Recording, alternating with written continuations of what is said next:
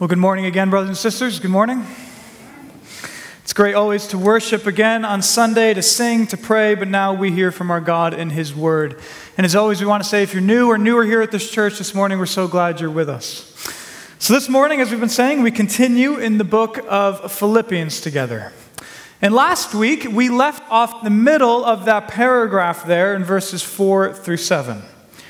And what we saw then was that this paragraph, this famous paragraph, is primarily a list of commands.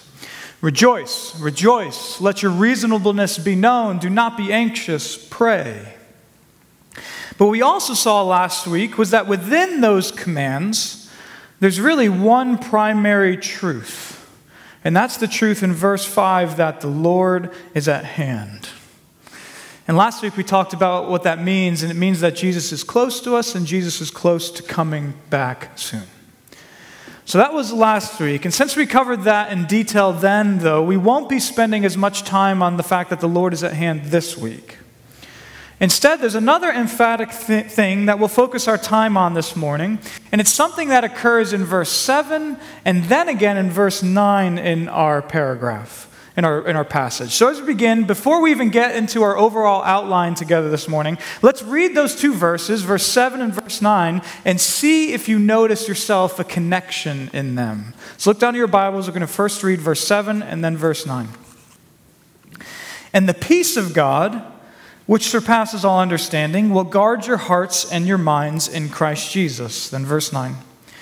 What you have learned and received and heard and seen in me, practice these things, and the God of peace will be with you. So, as you can see, both of these verses give a result of what will happen if we follow what the Bible says here in these paragraphs. In verse 7, it comes after being told to not be anxious and to pray. And then in verse 9, it comes after the command to think and practice certain things, and we'll come back to all of that. But for our, for our purposes now, did you notice what the result is in these verses? It's peace. God's peace. And I want us to see that emphasis right away because that will be our overarching idea here together this morning. There is a way, church. As we live in this world, as we pray, as we think, as we do certain things, there is a way to more frequently have peace. True peace, God's peace, peace that guards us, as verse 7 says. But, as you might have also noticed, what's especially clever by Paul and beautiful for us in this passage is how, while he basically says the same thing about peace twice there in verse 7 and verse 9, what's clever is how he also changes how he says it ever so slightly.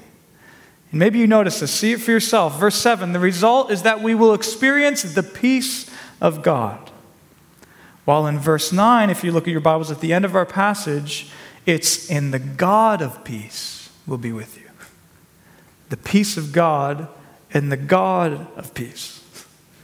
And that's clearly intentional. I think this is the first major thing for us to all take away this morning, even before we get into the details of this passage. And it's this so, so, the hope and the goal of this morning, of course, is that through God's word, God may grant us to have more peace, more of a feeling of peace. But even more so, and along with that, as verse 9 shows us, what we also need to see here is that this peace we're after isn't some indefinable thing. Nor is it actually that we're just or mainly after peace. Instead, notice again verse 9 what we're really all after this morning in our anxieties and our praying and our thinking and our doing isn't just peace, but more precisely, it's God. The God of peace. In other words, what our Christian lives in this text is ultimately about isn't just having things like peace, isn't just about feelings we can have as good as they are. Those are good and true, but as Christians, we're ultimately about our God and how He is the God of peace. Meaning, God is real, and as Christians, we know that He's not some far off creator who just created and has nothing to do with us. Instead, He's the creator and the sustainer, as the Bible tells us. And part of that sustaining is that God is so intimately involved with us, His people. So that in our anxieties, in our thinking, in our doing as we live in the world, we can have more of Him and more of things like His peace. And so, again, our goal this morning isn't to leave here just saying, I want more peace. Yes, I do hope you leave here saying that because I hope you're sitting here right now and you're thinking, man, I want more peace through Jesus. But that is not our ultimate need nor desire. Instead, our ultimate need and desire is for God. For this personal, triune, living being, Father, Son, Spirit, who's real, who accomplished this gospel for us, and so who right now loves his people and wants to give us peace. Which finally brings us to our outline for the morning. So, as you'll see, as you probably noticed, our text neatly separates into two different sections, one for each paragraph, two different sections. And first, we'll look at the God of peace in our anxieties and prayers. And that will be verses 4 through 7. And then, second, we'll look at the God of peace in our thinking and doing. So, very basic first, God in, his, in our anxiety and prayer. Second, in our thinking and doing. And through it all, once again, our goal isn't just to have more peace, though it is, but it's to know and enjoy more the God of peace. But with that said, let's now begin our first section together. And for this, we'll be in verses 4 through 7, where again we'll see the God of peace in our anxieties and prayers. But to start, if you want to look down your Bible, we're just going to read verses 4 and 5. So it's Philippians 4, verses 4 and 5. Rejoice in the Lord always. Again, I will say, rejoice. Let reasonableness be known to everyone. The Lord is at hand. So, we already talked about rejoice in the Lord always a lot last week. And so, for this week, we're going to pick up in verse 5 with that command there let your reasonableness be known to everyone. And that word there, reasonableness, can be traded, translated, as you probably see if you're reading the ESV, it has a footnote there that's helpful. It can also be translated as the word gentleness.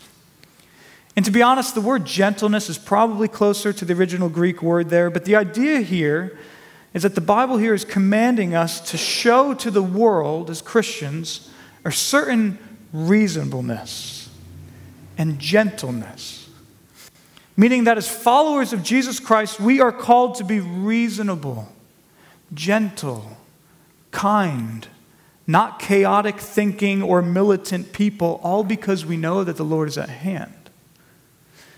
And so that's verse 5, but as a quick application for us, I want to take it a second and point out that this command here, right there in verse 5, is just as important as all the other commands in this paragraph. Those about rejoicing and not being anxious and praying. And I point that out because it seems to me, maybe to you, from all the times I've heard this passage taught or talked about, this command seems to be the one that's kind of downplayed. I think that's because the other ones are so beautiful, right? And this one might be a little confusing. But again, this command here in verse 5 is just as prominent as the other commands here. And so this means that a command from God to us is to be reasonable, gentle people. And specifically, as you can see in verse 5 yourself, it's to be such reasonable and gentle people that it's known to everyone. The command is that people look at us Christians and they say, they are reasonable people. They are an understanding people. And especially, they are gentle people. And even saying it like that, I'm sure we're all feeling how much we do not obey this command. Particularly today in our highly divisive society and environment, we often put brute truth over anything like gentleness or reasonableness. But let's be clear God in the Bible, here and elsewhere, doesn't just care about truth, although of course He does. Nor does He just care about love, though of course He does, but He also cares about our reasonableness and our gentleness as well. And so, as a personal application from all of us from verse 5, let's ask ourselves how can I personally strive to live more in a way where people see me as reasonable, as gentle? And whatever your answer is, apply that to your life. Maybe it's avoiding certain topics of conversation with people, all because you know at the moment you just can't be t- gentle when you talk about those things. Maybe it's stopping watching that channel or going on that website, that news site, or do, going on it much less because you know it just fuels this non gentleness in you. Maybe it's just getting off social media for a while. Maybe it's having an accountability partner on this and asking him or her to just be really honest with you whenever they see that you're starting to not be gentle. Maybe it's going to the person you know you haven't really been gentle with and confessing it to them. Whatever it takes, God's word is clear to us. We are commanded to let our reasonableness, our gentleness be known to everyone. So that's verse 5. But then the most famous part of the passage comes in verse 6. As we all know, here Paul is going to transition to anxiety and prayer. So now let's read that. So look down in your Bibles, Philippians 4, verse 6. Do not be anxious about anything, but in everything, by prayer and supplication with thanksgiving, let your requests be made known to God. So, this is a famous verse for a reason. Not only does it talk about anxiety, which is something all of us deal with, but it gives us something to do with our anxiety. But important to note at the outset here is that Paul is essentially here just riffing on our Lord Jesus' command about anxiety during his earthly ministry. Because you might remember it was Jesus who himself in Matthew chapter 6 said, Therefore I tell you, do not be anxious about your life. And, and we know that this is most certainly what Paul is referencing because, because Paul decides to use the same exact word for anxious that Jesus used in Matthew chapter 6. And it's an interesting word because the word does mean anxious or worried or maybe more specifically troubled with cares. But as I was studying it, I saw that even more broadly, this word can mean distracted. And so, taking all of that together, that's then what's going on here. The command from Jesus in Matthew 6 and from Paul here is to not be anxious, to not be troubled with cares or distracted with worries. In other words, since the fall, what happens in our fallen natures is that we know we have these cares these things in life that we have to deal with, especially these things usually in the future. And because of our fallen nature, they trouble us. Right? They often make us worry. They distract us from whatever we're doing in the present and they consume our thoughts. And that's anxiety. And the point of Jesus' and Paul's teaching is that we should strive to not be anxious about anything. And why? Because see it for yourself. In verse 6, we're told to not be anxious about anything. Why? Because in everything we can pray. And I point that out because this means, this is a fascinating point, that why do we not need to be fretful ultimately? Why do we not to be fretful or fearful about the future? Well, it's because God, the God we pray to, is in control of everything. That's what's implied here.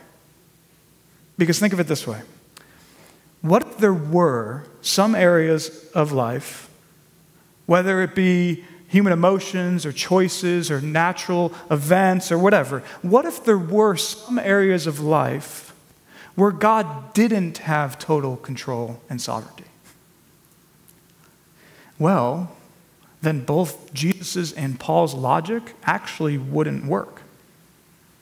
Because if that were true, if God didn't have total control, then we could say back to Jesus and to Paul, we could say, Yes, I understand that since God is in control of these certain areas, then I don't need to be anxious about things in those areas. But since He isn't in control of these other areas, then I have good reason to be anxious.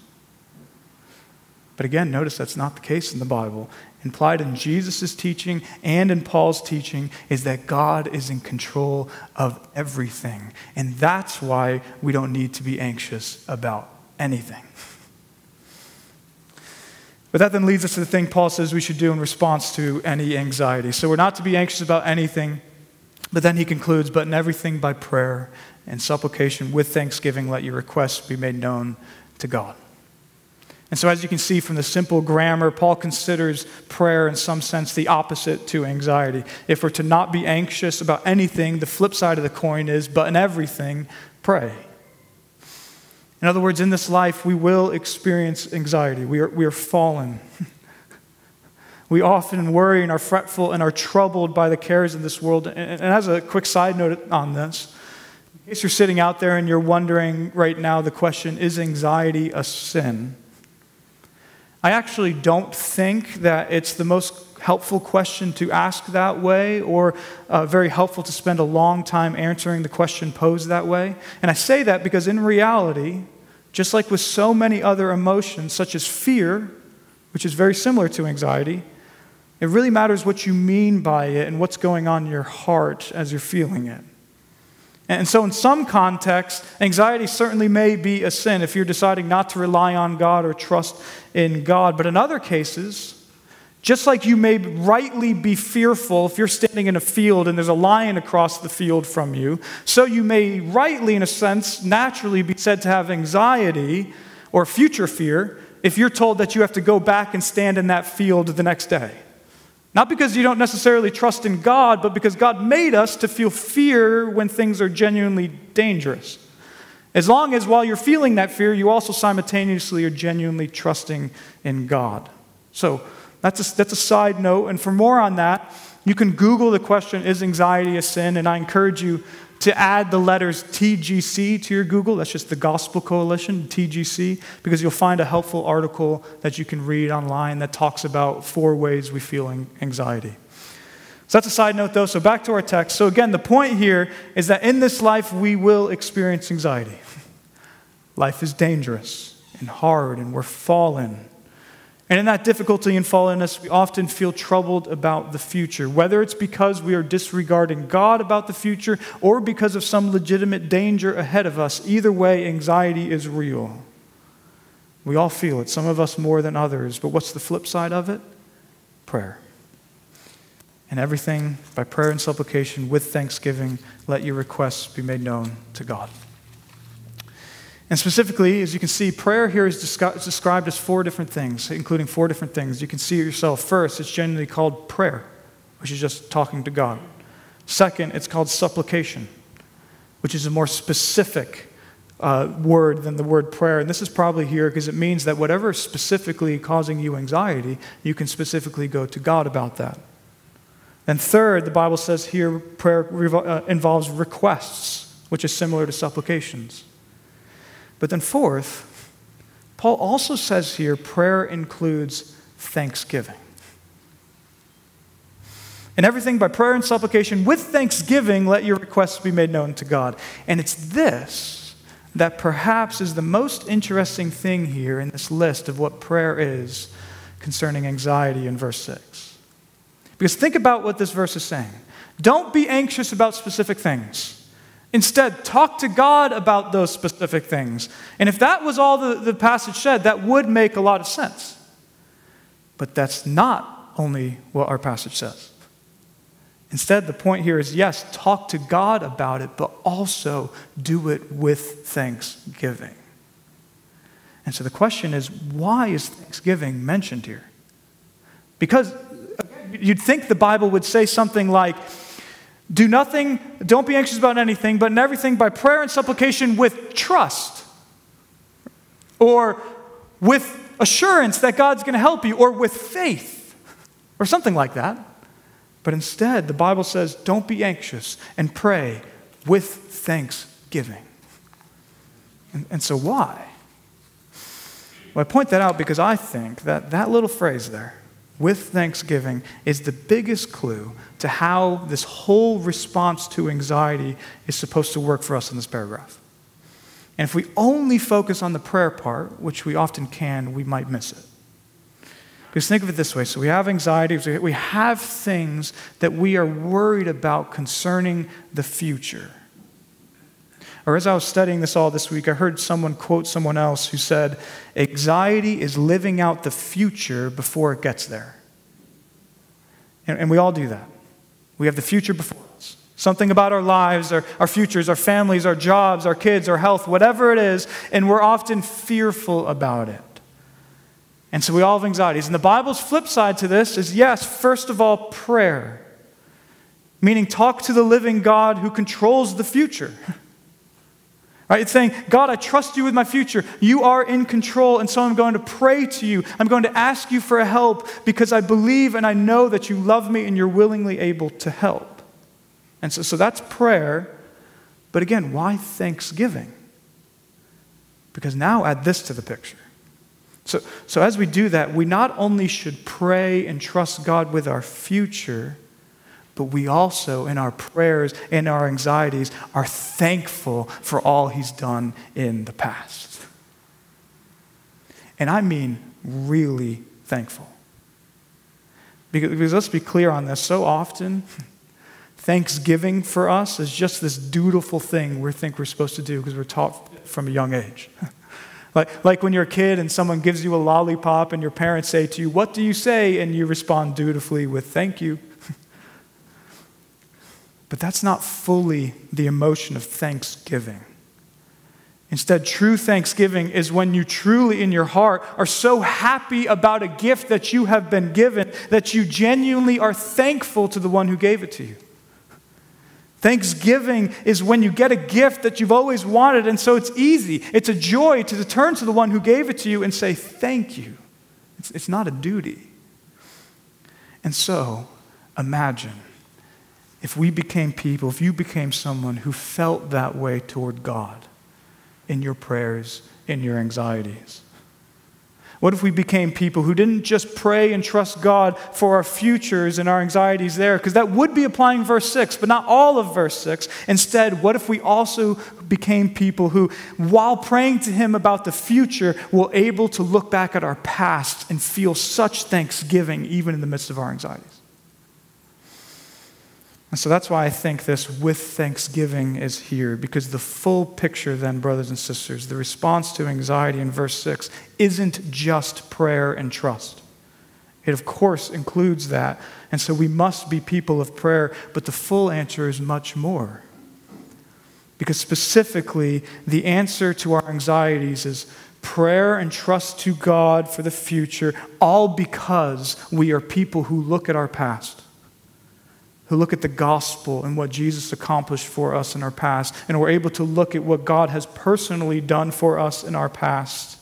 And we're able to look at the past as proof that He will be faithful and good in the future for whatever is making us anxious.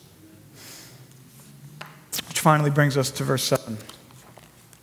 So, with all that said, verse 7 now will start to make a little more sense. Let's read it now.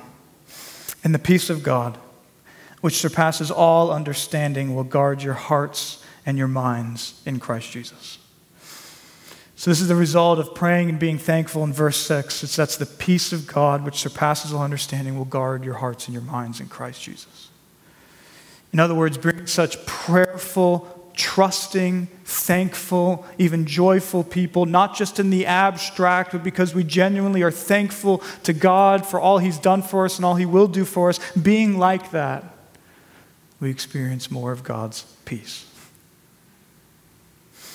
We're able to experience the peace that Jesus himself promised his disciples when he said in John 14, Peace I leave with you. My peace I give to you. Not as the world gives, do I give to you. Let not your hearts be troubled, neither let them be afraid.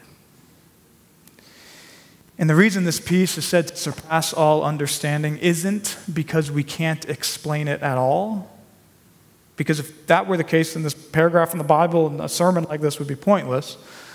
But instead, this is similar to how Paul writes about God's love in Ephesians chapter 3, because there, Paul prays that Christians, quote, may know the love of God that surpasses knowledge. The prayer is that we may know the love of God that surpasses knowledge. So we may wonder, what is it? Can we know God's love, or does it surpass knowledge? And the answer, of course, is both. And that's true for the peace of God here. On the one hand, the peace that we feel is rooted, in a sense, in what we know. And knowing God, knowing He's in control, knowing He hears our prayers, knowing He's good, been, good, been good to us in the past, will be good to us in the future. But then also, it's a peace that cannot be fully explained. It is not just a logical conclusion, but it is a, it's a felt, unexplainable, beautiful reality. And finally, this peace, as you can see in verse 7, isn't just something we feel, but it guards our hearts and our minds in Christ Jesus. And that verb is a military term to guard, to keep, to protect. And so, this peace we feel is something that keeps us from turning away from God in our anxieties. And this peace is for those of us who are in Christ Jesus. And so that's verses 4 through 7. And I know that's a lot, but, but I hope we all see now how this can be really helpful to us in our anxieties. Because when you're anxious, remember God is in control. Remember, He loves you. He's eager to help you and hear you in prayer. And finally, remember all He's done for you in the past and the gospel in your life, proving that He will be faithful in the future. And so, knowing all that, the application for us is then to go to Him in prayer with thanksgiving, which by His grace will lead us, even in our fears and anxieties, to have more peace. But one last thing on this all before we do move on to our second section, especially because anxiety is such a pertinent topic, I'm sure, for all of us. Notice the Bible here, nor elsewhere, doesn't say that this must be our only response to anxiety. It is our main response in a nutshell, going to God, of course, but God's word elsewhere would certainly allow for us to do other things like talk to others about it. And the Bible never says that we can't do things like embrace God's common grace in the world with good things like counseling or medicine. Because again, it is true that this text is a great, arguably the best application for anxiety, but we aren't being biblical nor helpful if we then teach that this is the only Christian response to anxiety. Instead, God's word allows for us to use other avenues alongside this as well other people, groups, medicine, whatever, as long as while we use them, we still pray, are thankful, and we still ultimately are trusting in Him. Which actually fittingly now does lead us into our second section this morning. So that was the peace of God in our praying and anxieties, but now we'll see the peace of God in our thinking and our doing. And for this, we'll be in verses 8 and 9. So look down to your Bibles, we'll read those now. Finally, brothers, whatever is true, whatever is honorable, whatever is just, whatever is pure, whatever is lovely, whatever is commendable if there's any excellence, if there's anything worthy of praise, think about these things. What you have learned and received and heard and seen in me, practice these things, and the God of peace will be with you. So, as you can see there, verse 8 is about our thinking, and then verse 9 has this command about our practicing or doing. And so let's take those one at a time. First, verse 8 tells us what we should think about. And in fact, this is one of the most positive lists in the whole New Testament concerning our morality and what we should engage in and think about. And I say that because look, look at that verse, that list there in verse 8. Every single one of those characteristics, what we should think about, is described both as exhaustive, it's exhaustive with the word whatever or any, and it's described positively.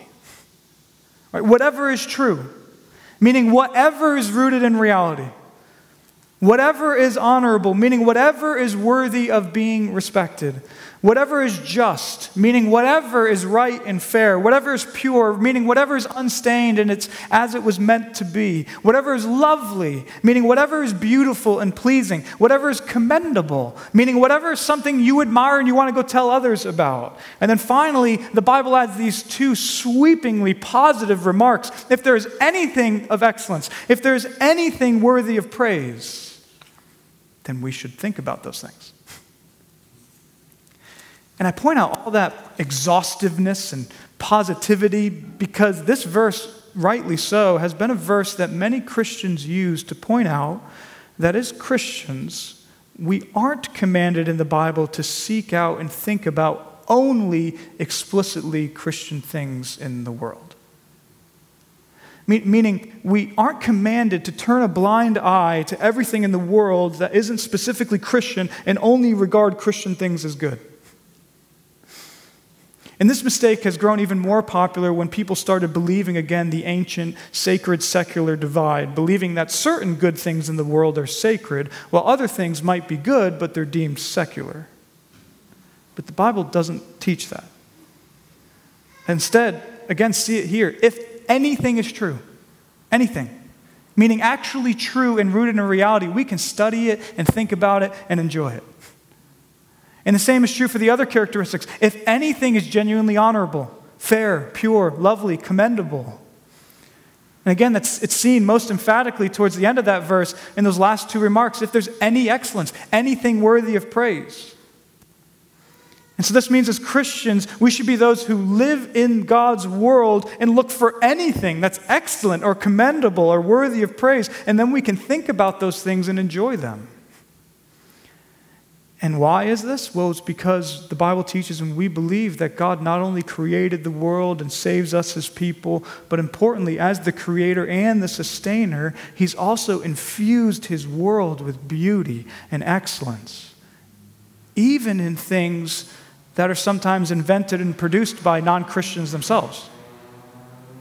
In other words, we can go out into God's world and enjoy these things and thank God for them whenever we find them, whether it's good food or an enjoyable book or, or a park or a hobby like art or music or enjoying watching something like sports or anything else. As long as it fits the criteria in verse 8, the Bible gives us freedom to enjoy it and to give thanks, God for, thanks to God for it. And, and technically, not only does verse 8 give us the freedom to do this, but the Bible commands us to think about anything like this that we find excellence in. But, of course, we do need to note that as we do this, we must watch out for our sin, which is so prone to use texts like this to justify things that we know we shouldn't be engaging in. And I say this as someone who has seen firsthand people take verse 8 and run with it to a place that the Bible then wouldn't allow. Right? In this way, people can use a verse like this to then engage in things that are sinful and are not glorifying to God. And so, our calling, church, individually and as a church, is to walk this fine biblical line on this. Right? To, on the one hand, not be those who believe the sacred secular divide and who therefore only enjoy things that are explicitly Christian because that would be denying the exhaustiveness of verse 8, the whatevers. But then on the other hand, we must be careful to not use texts like this to justify any sins. Or to say positively in one sentence, we are commanded to enjoy God's world, but we must also always be careful to not engage in any sin. So that's verse 8, but that finally leads us to our doing in verse 9. This will be our quickest, so let's read that one more time now. Verse 9. What you have learned and received and heard and seen in me, practice these things, and the God of peace will be with you. So now Paul is talking about practicing or doing certain things. And what specifically are we called to do here? Whatever we've learned and heard and received and seen in Paul. And so here once again Paul puts himself as an example like he did in Philippians 3:17. And as we pointed out there, it's important for us to know that Paul does this from time to time, but he ultimately does it because he's striving to imitate Jesus himself. And so he's pointing the Philippians and us to himself and he's saying, "Whatever you see in me that's worthy of imitation, do it." And I think he does this with things we're supposed to do, if you notice this, and not with things we're supposed to think. Because the truth is, we can't see what people think, but we can see what people do. And so the point is look at others in the faith who you believe to be godly people and imitate them. Because our God is not against imitation. Yes, He made you unique as your own person, but also He has designed us in such a way where we are helped by seeing and therefore imitating things in other people. And finally, on this, notice the order of these terms used in verse 9 learned, received, heard, seen, because the truth is, it's one thing, right, to learn, to receive, to hear something from someone, and it's another thing to see it in them. And so the Bible's point finally on verse 9 here is yes, imitate people who are talking to you and directing you to Jesus, but especially the command here is to seek to imitate people who you see are acting out their faith in a mature way and then do what they do. Ask them what they do, ask them how they do it, and practice it yourself. And again, the result more peace. Us feeling closer to God, and the God of peace will be with you. So that's our text. First, we saw how we can have God and His peace and our anxieties in prayer. And then we saw how we should think and do in this world and how that can lead us to more peace as well. But now, as we close, let me just make one final application for us all. One final application. It's this. So, if you've noticed, you've been tracking, what we've covered here this morning covers a lot of our lives. And what I mean by that, we've talked about not only our thought life and our doing life, but we've talked about our anxieties and our troubles in life as well. And isn't that basically kind of life in a nutshell? We think, we do, and we're troubled. And we have to add this third category because let's be honest, so much of life is difficult. And the question is, what do we do with difficulty? And in fact, when you study all the other major religions, you'll see that this question is usually what's also at the heart of them. And that's because for all of human existence, the main issue in life hasn't just been what should I think and what should I do, although that's true, but more so it's been what do I do with what's messed up with me and what do I do with these fears and uncertainties? And so that's the common issue. But once again, I bring that up because the answer from the Bible and the application for all of us to leave with is to go to God Himself, to our Savior, to the God of peace. The answer is having a genuine relationship with Him. And so, one, one last time, this application brings us back full circle to where we began. Because as we began, we said, yes, there's a lot in this scripture, but our encouragement this morning is to not get caught up so much in the details that we forget the ultimate point. Because the ultimate point of all of this, as it often is in the Bible, is God Himself. He's real, He's sovereign, He cares for you. And if you trust in Jesus Christ, you're His now and forever. And so He can help you in your anxieties. He's with you in your thought life. He's with you in your actions. And so, an application, of course, on this passage is, is to pray. And so, I do encourage all of us to strive from this to become people more and more of prayer. But above all, the application is let's keep the living God central. The real, alive, triune, living God. Keep Him central in all of our praying, all of our anxieties, all of our thinking, all of our doing. Because the Bible says, He's not only our Savior and our Lord and our friend, but He's also our God of peace. And if we trust in Jesus Christ, then we can know He's with us, for us, and He's ready to pour out more peace upon us. Amen? Amen. Let's pray.